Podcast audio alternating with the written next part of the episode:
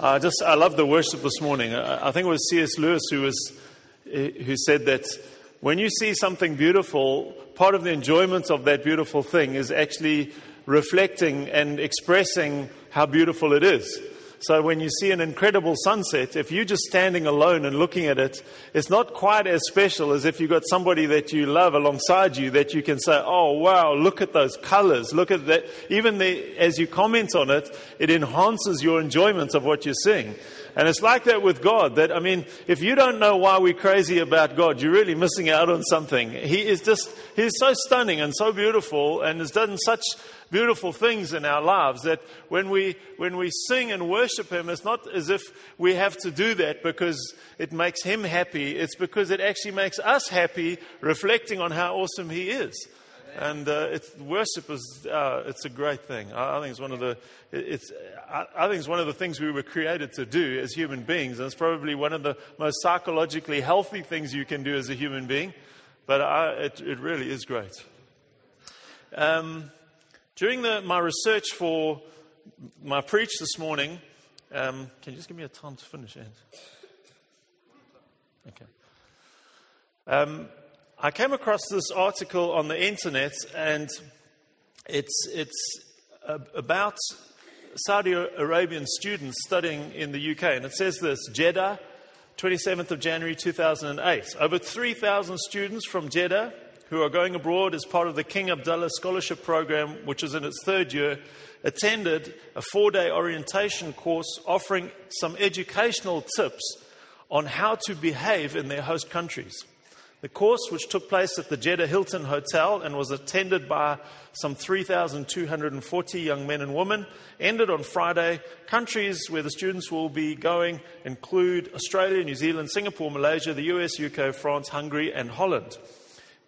And the reporter stressed that the students have to respect the traditions of the countries that they're travelling to and that they need to be able to manage their monthly allowances, which is always quite a good thing as a student. But um, It just, uh, it struck me that it's important to know how to behave yourself in a certain context. And, you know, you get those Lonely Planet guides where on each country it sort of gives you tips on how should you behave in that country, what should you wear, what shouldn't you wear, what should you say, what shouldn't you say. And uh, we have not a Lonely Planet guide, but we have the unique planet guide to life in the universe, which is also known as the Bible. And in it, it gives us some great tips on how to behave in God's household. So if you wouldn't mind turning with me to First Timothy chapter three. And in there, we have some fantastic instructions on how we should behave in God's household. Now, when you go into a certain culture's household, if you were to go into a Middle Eastern household, um, Nora and I have visited uh, Qatar, and in Doha, there are homes, and if you go into a, a, an Arab person's home, there's certain things, there's cer- certain things you don't do, there's certain things you do do, there's certain things men do, and there's certain things women do, and there's certain things that women shouldn't do, and so on. And you have all this etiquette about culture in a certain household. Now, we as the church are God's household. And if you'll read with me in First Timothy chapter three, we're going to read from verse fourteen. Paul writes to Timothy and he says, although I hope to come to you soon, I'm writing you these instructions so that if I'm delayed, you will know how people ought to conduct themselves in God's household, which is the church of the living God, the pillar and foundation of the truth. And he goes on to say, beyond all question, the mystery of godliness is great. He appeared in a body. He was vindicated by the Spirit, was seen by angels, was preached among the nations, was believed on in the world, and taken up in glory. Now, I've studied First Timothy quite a lot in the last few months, and in fact, probably the last about four months, I've just really been digging into First Timothy. And one of the interesting things is that at the, at the, the culture of the town that uh, th- this church was in, that, that Paul was writing to Timothy, who was leading the church in Ephesus at that time, was a, was a culture of promiscuity, was a culture of fertility, goddess worship. It was a culture where they believed that by secret passwords and certain spiritual exercises, they could get their way up to know this God, then the next God that was a higher God, then the higher God, then a higher God, and a higher God, up to the highest God of all. And Paul is actually sort of taking the mick out of them a little bit when he says the mystery of godliness is great, because the word, the mysterion, comes from the word muo, which means to close your mouth, that there are secrets. And these mystery religions had secrets. They had passwords and codes and things that you had to learn by being an, an initiate, going to their, their meetings, and, and slowly they would decide whether you were good enough to learn the next password to the next level, to evolve spiritually. And Paul's saying the mystery of Christianity is so great that any child can sing it in a six-line song. The mystery of Christianity is that he was manifest in the flesh, that he was vindicated by the Holy Spirit, that he was seen by angels, that he was preached to the nations, that he was believed on in the world and taken up in glory. That is the whole deal in that little song. And, and we're told in commentaries that this was probably a song that they sang in church, so that even the little children could tell you the mystery of Christianity. And so ordinary plonkers like you and I can come straight into relationship with the ultimate living God who created all things, whether you're Chinese, whether you're African, whether you are from the U K or the Americas, wherever you come from, any culture group, there is absolutely no barrier to any person whose I Q might be up in the one hundred fifties or I Q may be down in the thirties. You can enter into this relationship with the living God simply through Jesus Christ. Amen. And uh, that is just like unbelievably good news. You don't have to go through all spiritual exercises. You don't have to get all perpendicular. You don't have to learn a whole lot of stuff. You just have to be humble. You just have to come to God. And so we have this very simple song that he was manifest in the flesh. He was vindicated by the Spirit. And the, the, the, the next line, he was seen by angels. The, the Greek word is angelos, which can also mean messengers. And I prefer that translation. He was seen by messengers, because to me it's the apostles that actually saw him from the time of his baptism through to his death and his, his burial, resurrection and ascension. And then it says, and he was preached to the nations. That's all peoples. And he was believed on in the world, not just in one little place. And he was taken up into glory, and he's going to come back from there. So it's like the whole kingdom message in a nutshell there. Simple, easy. Any, any child can understand it. But the amazing thing is that Paul says of this incredible message, the church is the pillar and foundation of the truth. Now, I've wrestled with that. What does that mean? The church is the pillar and foundation of the church, does the, of the of the truth. Does the does the church make the truth? Does the, and I, what I've come to understand by it is what Paul means is that you will find the truth about reality in the church. The church holds the truth. The church keeps the truth. That's why we've got to have such a passionate love for the Word of God, that we don't veer off from the truth. We keep renewing ourselves in the truth. The reformers used to say, Uh, the, the, that there should be the, that the church is reformed, but it should always be reforming, because we're always learning and coming back to the truth, coming back to the truth all the time. Now, the church, I, when I was very new in ministry, I, I, I think baby, we'd maybe been, uh, I, I don't think I was even ordained yet, but we, we were, I was studying, and we were living in this flat, and I had this vivid dream. One night, and in this dream I saw this cross made out of gold, and there was golden light streaming out from the cross in all three dimensions, and it was as if it was filling the universe. And uh, and in the middle of the cross, etched into the cross, where the two beams of the cross met, was this reference, E P H for Ephesians, like you would write an abbreviated Bible reference, E P H one twenty-three. And at that st- stage, I didn't know what that, what that verse said.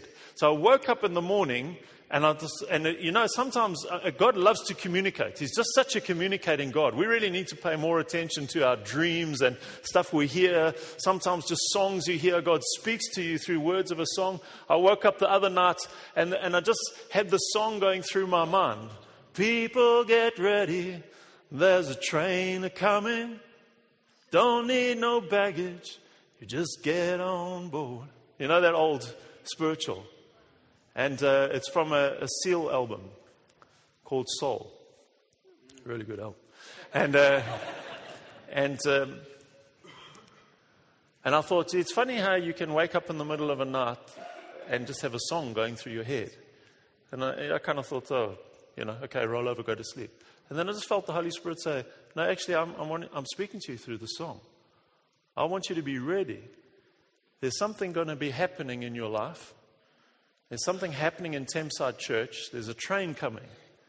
And you don't need any baggage. Don't want you to take any baggage. I just want you to get on board. It only takes faith to hear the diesels humming. You don't need a ticket. You just thank the Lord. Oh, sorry. God's a very communicative God. And why did I go down that little... Ephesians one twenty-three. I just saw this thing. So I, I woke up, I turned in my Bible. And Ephesians one twenty-three says, the church is the fullness of him who fills all in all. Amen. Wow. I'm like, whoa, you know, that's not these four walls. That's us, Wally's in this place. You know? That's us. We we like we're the We're, we're, we're the fullness of his body. It's like he, he's so passionate about us. He believes in us so much. He, he, we're the apple of his eye. There's things he wants us to do. There's stuff he wants changed in, the, in this world. There's people he wants impacted and touched. And we are the fullness of him who fills all in all. We are the pillar and foundation of the truth. You can't underestimate. I mean, you can't, sorry, not underestimate. You can't overestimate how important your everyday role is, the way you greet people, the way you smile, the way Jesus shines out of you. You are the pillar and foundation of the truth. You are. It's not a building. It's not a, some sort of structure that's the pillar and foundation of the truth. It's you and I. We are the fullness of him who fills all in all. Man, what a, what a, what a, what a trust has been put in our hands. And it says that we are the church of the living God. We're not the church of some dead God. We're the church of the God who's right in this building right now. His spirit is in this place. He's, he's touching hearts and bodies, and he's alive, and he's in this place.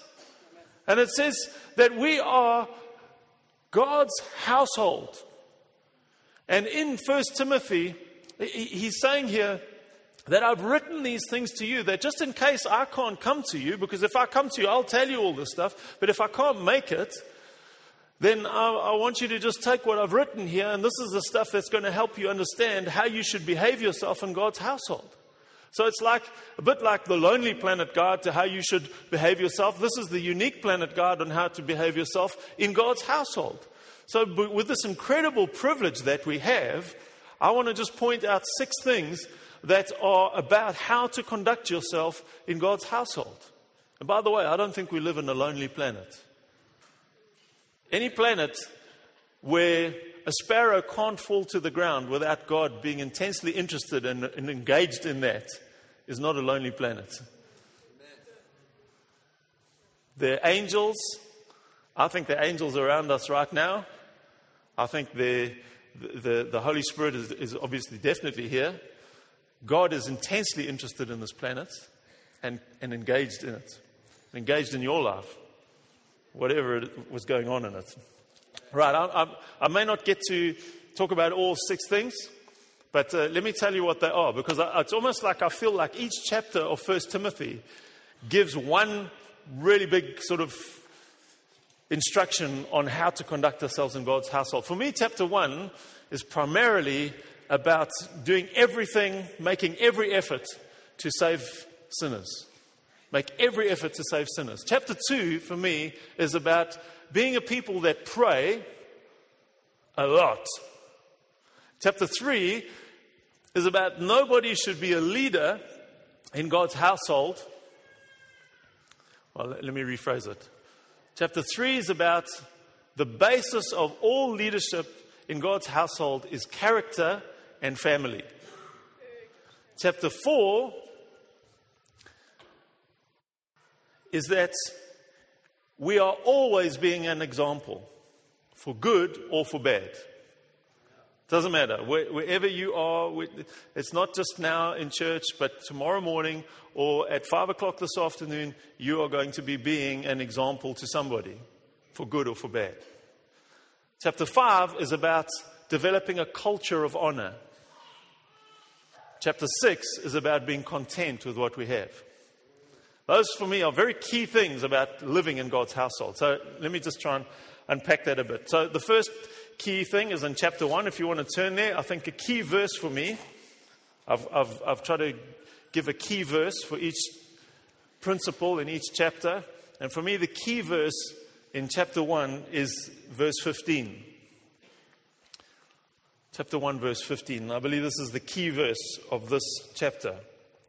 Here's a trustworthy saying that deserves full acceptance. Christ Jesus came into the world to save sinners, of whom I am the worst. Notice Paul didn't say I was the worst. He said I am the worst. So that for me is the key verse in that thing. This saying, trustworthy saying, deserves full acceptance. That Christ Jesus came into this world to save sinners, of whom I am the worst. Now, in verse one of chapter one, uh, Paul writes about God our Savior and Christ Jesus our hope. Um, in chapter two, verse three and four, he speaks about God our Savior, who wants all men to be saved and come to a knowledge of the truth. In chapter four, verse ten, he writes about, we have put our hope in the living God, who is the Savior of all men, and especially of those who believe. And uh, in verse four of chapter one, it tells us that God's work is by faith, which means that if we're going to make every effort to save sinners, and I know I'll come to this in a second, but to talk about people as sinners is sort of seen as, it's not quite P C, but uh, I'll explain that in a second.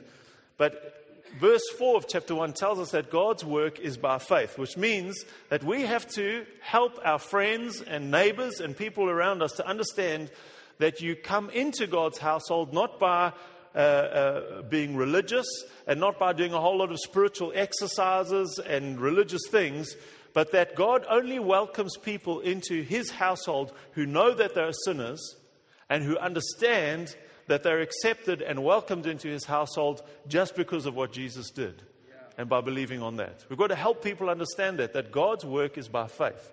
It's not by any do's or don'ts or have-tos or, or whatever. Yeah.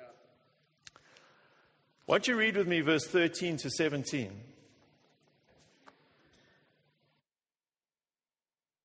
In verse thirteen, Paul says, even though I was once a blasphemer and a persecutor and a violent man, I was shown mercy because I acted in ignorance and unbelief.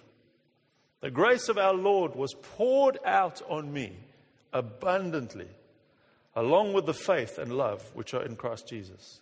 Okay, we've read fifteen already, so jump to sixteen. But for that very reason, I was shown mercy, so that in me, the worst of sinners, Christ Jesus might display his unlimited patience. Unlimited patience as an example for those who would believe on him and receive eternal life. Now to the King, eternal, immortal, invisible, the only God, be honor and glory forever and ever. Amen. Uh, the, in, in verse thirteen... Uh, sorry, verse, yeah, verse thirteen, Paul says, I was a blasphemer, a persecutor, and a violent man. The Greek for violent man means somebody who inflicts pain on people and has a sadistic pleasure in it. So what Paul is referring to, he's not just saying, hey man, you know, I, I really did believe the Old Testament law stuff, and so I was like trying to uh, persecute the church, and you know, I was wrong, sorry, but... He's actually confessing something deeply disturbing about himself. He's saying, actually, I was the kind of person that actually had a sadistic streak in me, that when I went into Christian homes, I didn't just go in there to arrest them. I went in there to actually hurt them, which to me tells me that he must have thrown a few punches and a few kicks and have smashed a few heads against walls. And actually, when, it's, when he saw the blood and the weeping and the pain, there was something in him that was like, oh, I get pumped by this. And he's saying, Jesus could take a man like that and he could reach in and, and pour his grace abundantly on a man like me, the worst of sinners. I was hurting his people. And yet he reached in and he loved me and he saved me. And he, he, he poured out not only his grace on my life, but faith and love into my life as well. It's an incredible thing. And uh, Paul wants, uh, in, in writing this to Timothy, he wants us to understand that God has such unlimited patience for reaching people. You know, we like we talk with somebody once or twice and we think, oh, they don't get saved, oh, you know. Actually, we at the moment are working through a program in our church uh, that's that's produced by Bethel Church, uh, not Bethel, by um, Willow Creek, called Just Walk Across the Room. And Bill Hybels shares his testimony of how he sailed with this guy and talked with this guy and, and, and just loved this guy for seven or eight years before this guy had, there was any sign that he had any responsiveness to Jesus Christ. And he said at one point they had a Christmas dinner together. And as they were walking out, he said, I don't know what made me say it, but he said, as I was putting my mate's jacket on his shoulders again, he said, this is a guy that I had dragged out of party tents, paralytic, drunk, who had done stuff that was just really, just really not good. And he said, as I was just putting this, the jacket around his shoulders as he was leaving my home, he said to him, hey, Soup, because he used to call him Super. Hey, Soup. I just don't actually want to go to eternity without you, bud. And I, I thought, man, God, please give me that kind of a heart for my neighbors, for my friends. That I just think, I don't want to go to eternity without you. And so I'm just going to keep on loving you, and I'm going to keep on chiseling, and I'm going to keep on praying, and I'm going to keep on talking to you, and I'm going to just keep on being your genuine friend, because I don't want to go to eternity without you. One of the things that... that uh, Bill Hybels really encourages us to do is to is to have our testimony and to be able to articulate uh, our, our, our testimony about what Jesus did in our lives in less than a hundred words. Because he said he said I, I can't he said I can't even begin to tell you how many times I've sat with people who don't know who I am. And, and he says, I asked him a question. So like, uh, you know, what's your spiritual journey been? Or, and he says, I have people who start telling me their stories. And he says, some of them are the most weird stories. Some of them are the most complex stories. Some of them are so long. He says, like, I, I want to sort of, you know, I hope my clothes are still in fashion by the time the guy finished telling me the story. But it's... And he's saying we need to we need to be short, we need to be to the point, we need to be really unreligious in the language we use, and we need to really not be superior. Amen. And so I found it such a fascinating exercise. You know, if you were to go to the, uh, uh, uh, let's say you were to go to a chiropractor, and your and your friends knew, hey, I've I've really been in seriously bad pain in my back. When, when when they see you again and they know you've been to the chiropractor, what they're going to want to know is, how have you changed? Because they're going to judge the effectiveness of that chiropractor and how good is that thing by how you were before and how you are after. And so we really need to... Under, I found this a fascinating exercise. I sat down at my computer, I thought about it for a few days, and I thought, how do I put down in a hundred words?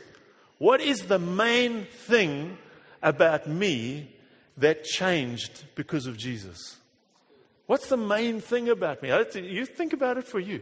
What's the main thing about you that you say, ah, before I was, Jesus came into my life, and now I... Do you want to hear mine? I'll try and do it in less than a hundred words. Probably because I haven't really learned it, it's going to come out a little bit more. So if anybody gets the tape and counts the words, then I don't, I don't, want, to, I don't want to disappoint you. So... My dad wanted me aborted. He went on to become a serious alcoholic, and he committed suicide. I grew up feeling that the words on every cell of my D N A were not worth it. I tried to reverse and dull that feeling with alcohol, with drugs, with being attractive to the opposite sex, with trying to excel at everything I did for recognition, but just always empty. Then I watched the transformation in my wife through her new relationship with Jesus Christ. And she introduced me to him. He forgave the mess in my life. He made me know that I'm adopted as his son. And it's like he reversed on every cell of my D N A those words and put instead the words, totally worth it. God will never disown me. And that's why I love him so much. That's my story in thirty seconds. You have a story you can tell in thirty seconds. I really want to encourage you to try and get it down and, and get it inside you.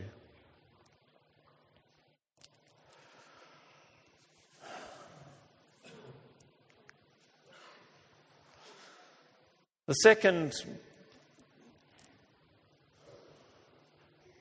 instruction on, on how to conduct ourselves in God's household is to pray a lot. Be a people who pray a lot. If God were to come walking through his home,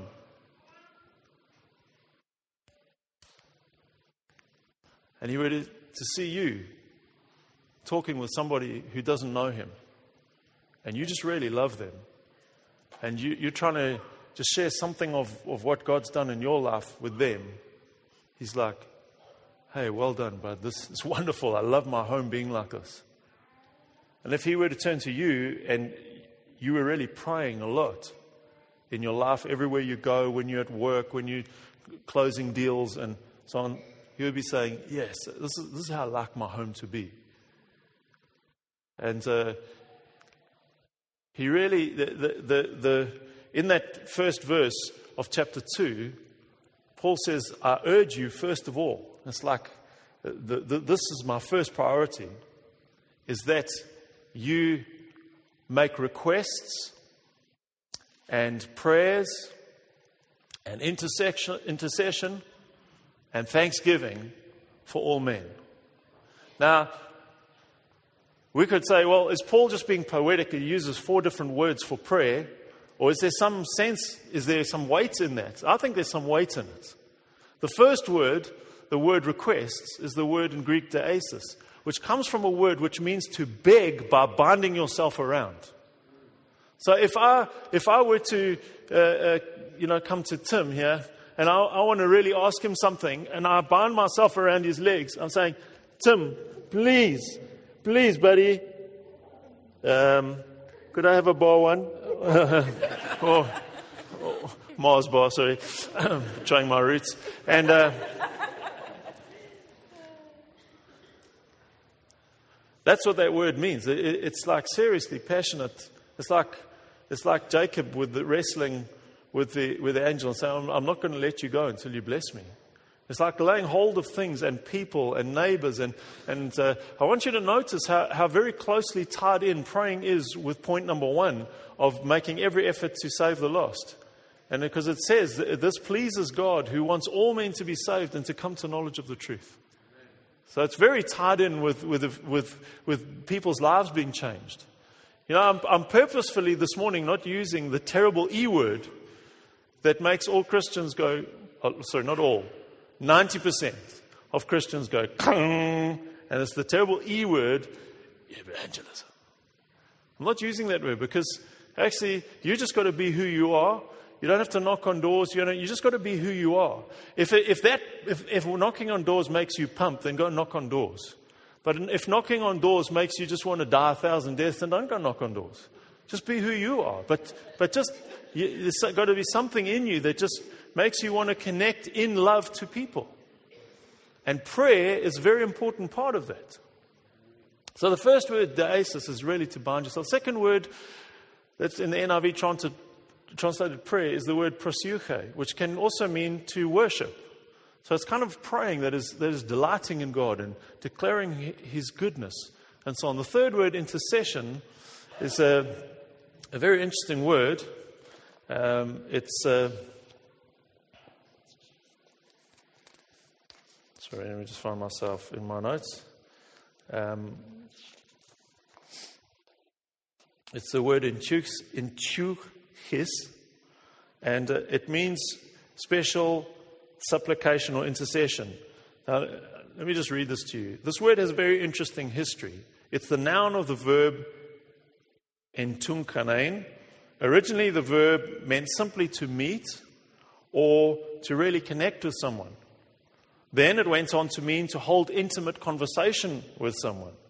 Then it acquired a special technical meaning. It meant to enter into a king's presence and submit a petition to him. That tells you how highly Paul viewed prayer. Is that you and I, we come into a king's presence to submit a petition to him about somebody else or something else. Someone wrote in a poem, "You are coming to a king, large petitions with you bring, for his grace and power are such, none can ever ask too much." When you, if if there was a situation with Paul that um, I wanted to make intercession for, it means I wouldn't be talking to Paul about it. I'll be talking to somebody else about Paul. So if I come to Ant and say, "Hey, Ant, can I make intercession for Paul? I really want to ask you, please, could you..." Whatever, you know. And that, that's what our praying is. We come to God on behalf of somebody else. There are people I come to God on who, who are friends of my children's friends or parents of my children's friends. And, and there are people who I come to God and say, "Father, this person doesn't give you the time of day. This person doesn't even know you. Person gives you no recognition. Person gives you no thanks. But I want to stand before you, Father, and I want to ask you, God, please, can you make the light that shone in my heart? Because you did it, God. I didn't do it. Can you make the light that shone in my heart? Please, can you make it shine in Ian's heart? Father, I'm asking you, just connect the electrodes somehow and make that light shine in his heart. And use me in any way you can, God." That's what intercession's about. And the third word, thanksgiving, is the word Eucharistia. And, it, and it's a happy word. So it's a word for just joyfully giving thanks to God. And that's got to be happening in our praying.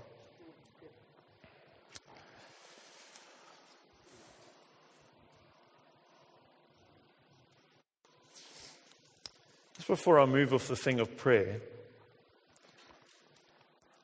there's one little thing that is very important for me to point out. And that in God's house, as God comes walking around his house, his Holy Spirit, he's, he's aware of everything that's happening in his house. As he comes walking around his house, he actually wants to see men praying.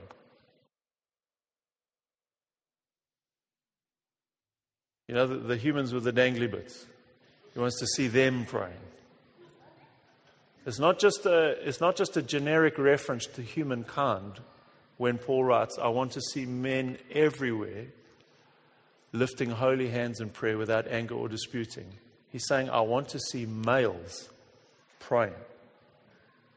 It's really important that he wants to see men praying over their wives. He wants to see men praying over their kids, praying over their homes, praying over the nation, praying over their churches. That when the, when the church has a corporate prayer time, he wants to see more men in that prayer time than women.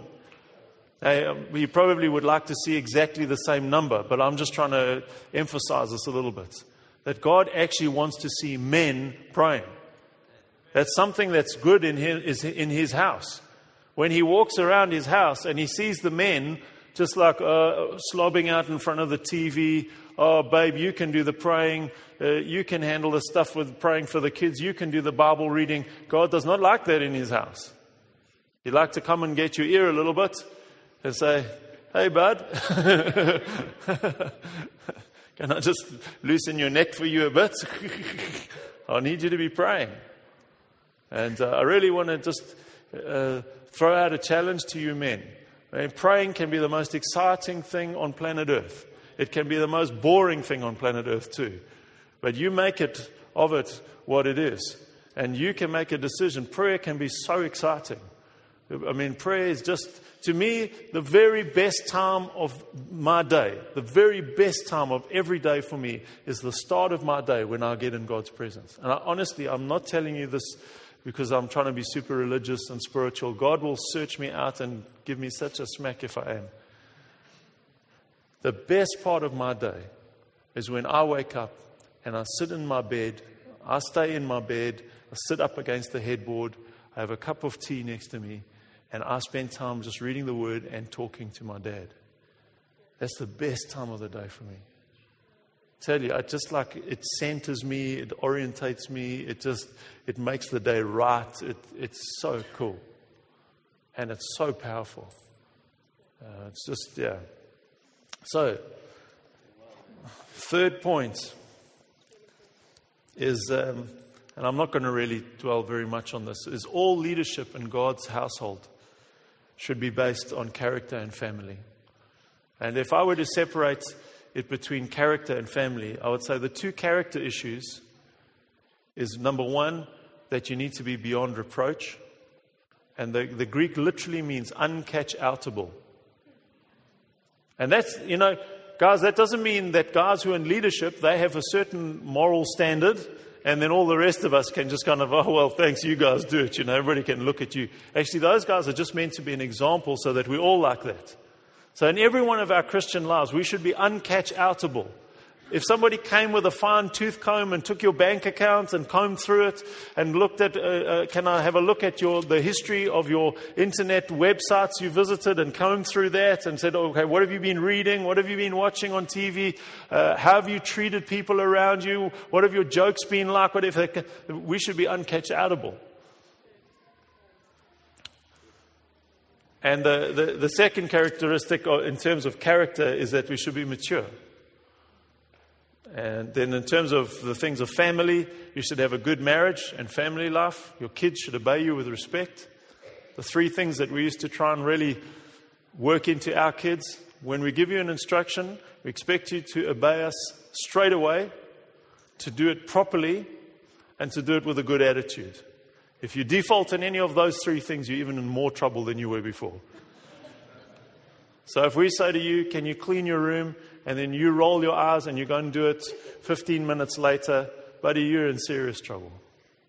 Because we expect you to do it straight away and we expect you to do it properly. And if you go in and you just kick your underwear under the bed and throw the socks and everything and just get the cupboard door closed and it's like bulging, but uh, you're in trouble. You didn't do it properly. You didn't do it with a good attitude. And these are things that are important things that our children need to obey us properly and and and with a good attitude and straight away. And then also we need to be hospitable in our homes.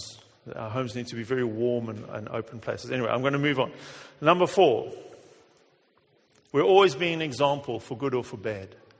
And the key verse here is First Timothy four twelve. Don't let anyone look down on you because you're young, but set an example for the believers or of believers. Set an example of a believer in your speech, in your life, in love, in faith and purity. And that just about covers everything you and I can do in any day. So we're to be an example all the time.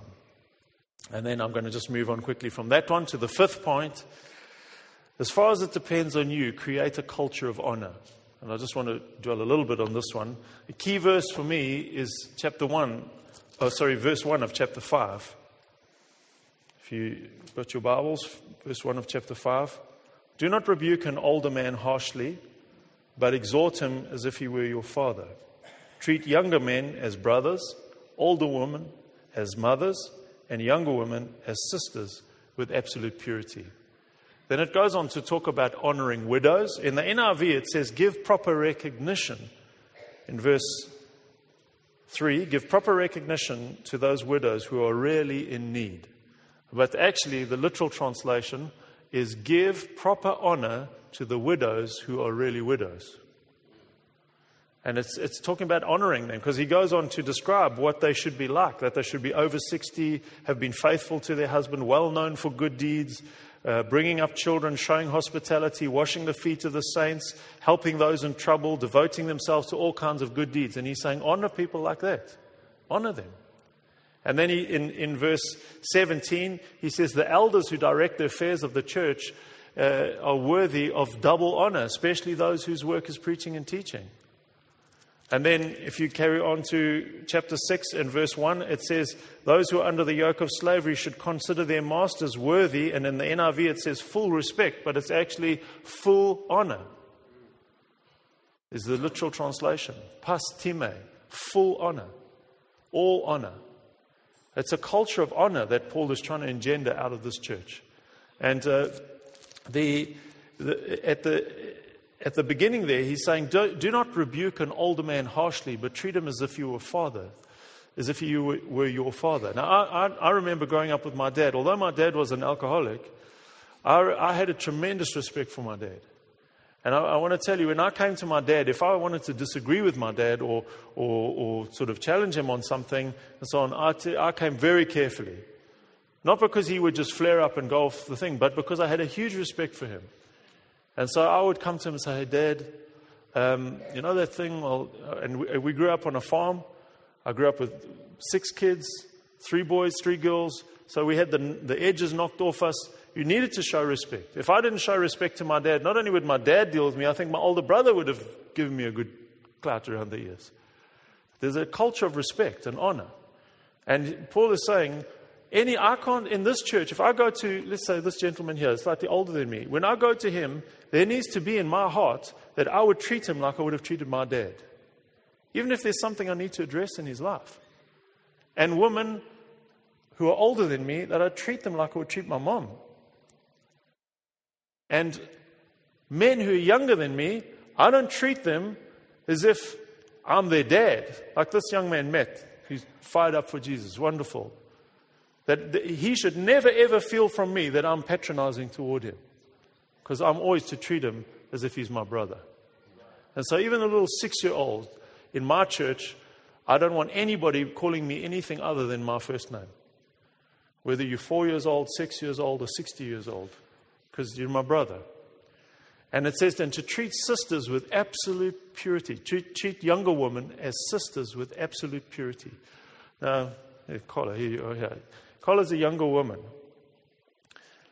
The, the expectation in God's house is that I should treat her as if she were my sister. No patronizing, no looking down on her. But Paul adds the proviso with absolute purity, which means that I give her the highest respect which I can give a woman, is that I do not see any woman, you know, I mean, younger, beautiful woman, that there's not a sexuality in how you treat them, but with absolute purity. And there, there is, I don't think a, a man can give a woman any higher accolade than to treat her with absolute purity. And he's not saying you're just like a sex object on two legs, but he's saying I respect you for who you are, for your gifting, your intellect, your abilities, everything you can bring. I respect you as a person. That's why I see pornography as such a destructive thing. Not only does it break down A, a healthy uh, a, a sex life in a marriage, but it also makes men begin to see women in a two, two-dimensional way. And it breaks down you treating women with absolute purity. It breaks down a culture of honor in the church. And I believe that in every way. I mean, this, this goes to the, the range of, of older men, younger, uh, younger men, older women, younger women, uh, widows, elders, employees or masters. In every facet of life, we should be showing honor to people. Amen. They have a culture of honor. I mean, when we when we were at uh, Bethel Church in California, where Bill Johnson leads the church, they have they have fostered in their church a culture of honor over and over and over again. And so we, we were sitting in the church, and there's like there's all these kids in the front of the church. They just are sitting on the floor or standing or whatever. And they call somebody to come up, even if it's to, to do the notices or whatever. The kids stand up and they applaud the person coming up to the front. They, and you can see in their faces, they're like so amped for the person. They just think, man, you, you must have, for you to have the, the, the, the right to stand up and speak to us, there must be something good and pure in your life, and we want to honor you. It's just, I tell you, to be in that environment, we, we found Bethel Church just such a breath of fresh air to us. You, the people are so happy. There's such a sense of joy in that place. And I believe that a lot of the root of that is a culture of honor. People honor each other and encourage each other and speak well to each other and, and say, hey, well done, and go for it, and really good word. And, you know, that's a good word right there, they'll say, you know. Really, they encourage each other. Guys stood up to speak to us and on, on the training course we did there, and the guys whistle and shout and jump around at the back just to honor the guy before he's even said a word. Good culture of honor. And to conclude, just in the final thing in, in chapter six, and I said I was going to be giving you a verse in every one, but I've kind of forgotten to do that along the way. But just really, basically, be content with what you have. Paul, in uh, chapter six and verse uh, six onwards, he says, godliness with contentment is great gain, for we brought nothing into the world and we can take nothing out of it. But if we have food and clothing, we'll be content with that. I mean, I think something got lost in the translation somewhere with the whole prosperity gospel, because it's just a kind of a me, me, me thing. Actually, we're meant to, I believe the church is meant to, meant to handle a lot of money. and uh, But I, meant to, I believe it's meant to be because of generosity, not because we just like the Dead Sea, you know, gimme, gimme, gimme, gimme. But because God trusts us, because we are generous. And I believe God loves to bless. I'm not saying we should all be living in a shoebox and, you know, like the Monty Python thing, pure luxury, you know. Uh, I lived a hole in the road, you know, and licked the tar and all that. But but I believe that we should, God loves to bless and he loves us to prosper, but it's because he wants us to be generous. And uh, he says, uh, if we have food and clothing, we'll be content with that. People who want to get rich fall into temptation and a trap, and into many foolish and harmful desires that plunge men into ruin and destruction. For the love of money is the root of all kinds of evil. Some people eager for money have wandered from the faith and pierced themselves with many griefs. And I try to just write down the summary. And I think getting into debt is one of the symptoms of being eager for money, because it's just eager for credit, and it's like having money so that you can spend. And uh, one of the things I wrote down, I just try to summarize all the things that he says happen when we're eager for money, when we're not content with what we have. And he says, temptation, you get trapped, you get many foolish and harmful desires, ruin, destruction, all kinds of evil, wandering from the faith and piercing yourself with many griefs. It doesn't sound like a very good way to live. And uh, he goes on at the end of the chapter to just saying, command the people to be generous. And uh, a great antidote to... to to the spirit of mammon, which is like a spiritual power that tries to get get us to give in to trusting in materialism. Um, a great antidote to that is to be generous. Um, and uh, somebody once said, never compare upwards, always compare downwards. When you start driving along, I mean, we drove along a road last night, and it's like Millionaire's Row, you know, you just...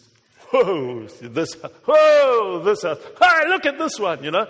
And then if you're comparing, I'm thinking, gee, we, so we, we just live in this little house in Reading. It's like, it's so small. We've got three bedrooms. It's so, go, go to Malawi or go to Mitchell's Plain or go somewhere. And, and then you think, sheesh, we live in this house in Reading. Whew. You know, we could buy sort of half of Mitchell's Plain with what our house costs, you know. Kind of. I'm not trying to be facetious. I'm just saying we compare down, don't compare up. Be content with what you have. Make you a really happy person. So if I can just remind you of the these things that are really great in God's household is by every means to save sinners. And remember, you're probably one of the worst. So don't look down your nose at anybody. And somebody gets on the the tube and they're smelling of alcohol and they're unsteady on their feet. Don't you dare look down your nose at them. Pray a lot. And men, can I challenge you to be a prayer and to pray of your families and your household? that all leadership be based on character and family. Remember, you're an example every minute of every day, for good or for bad.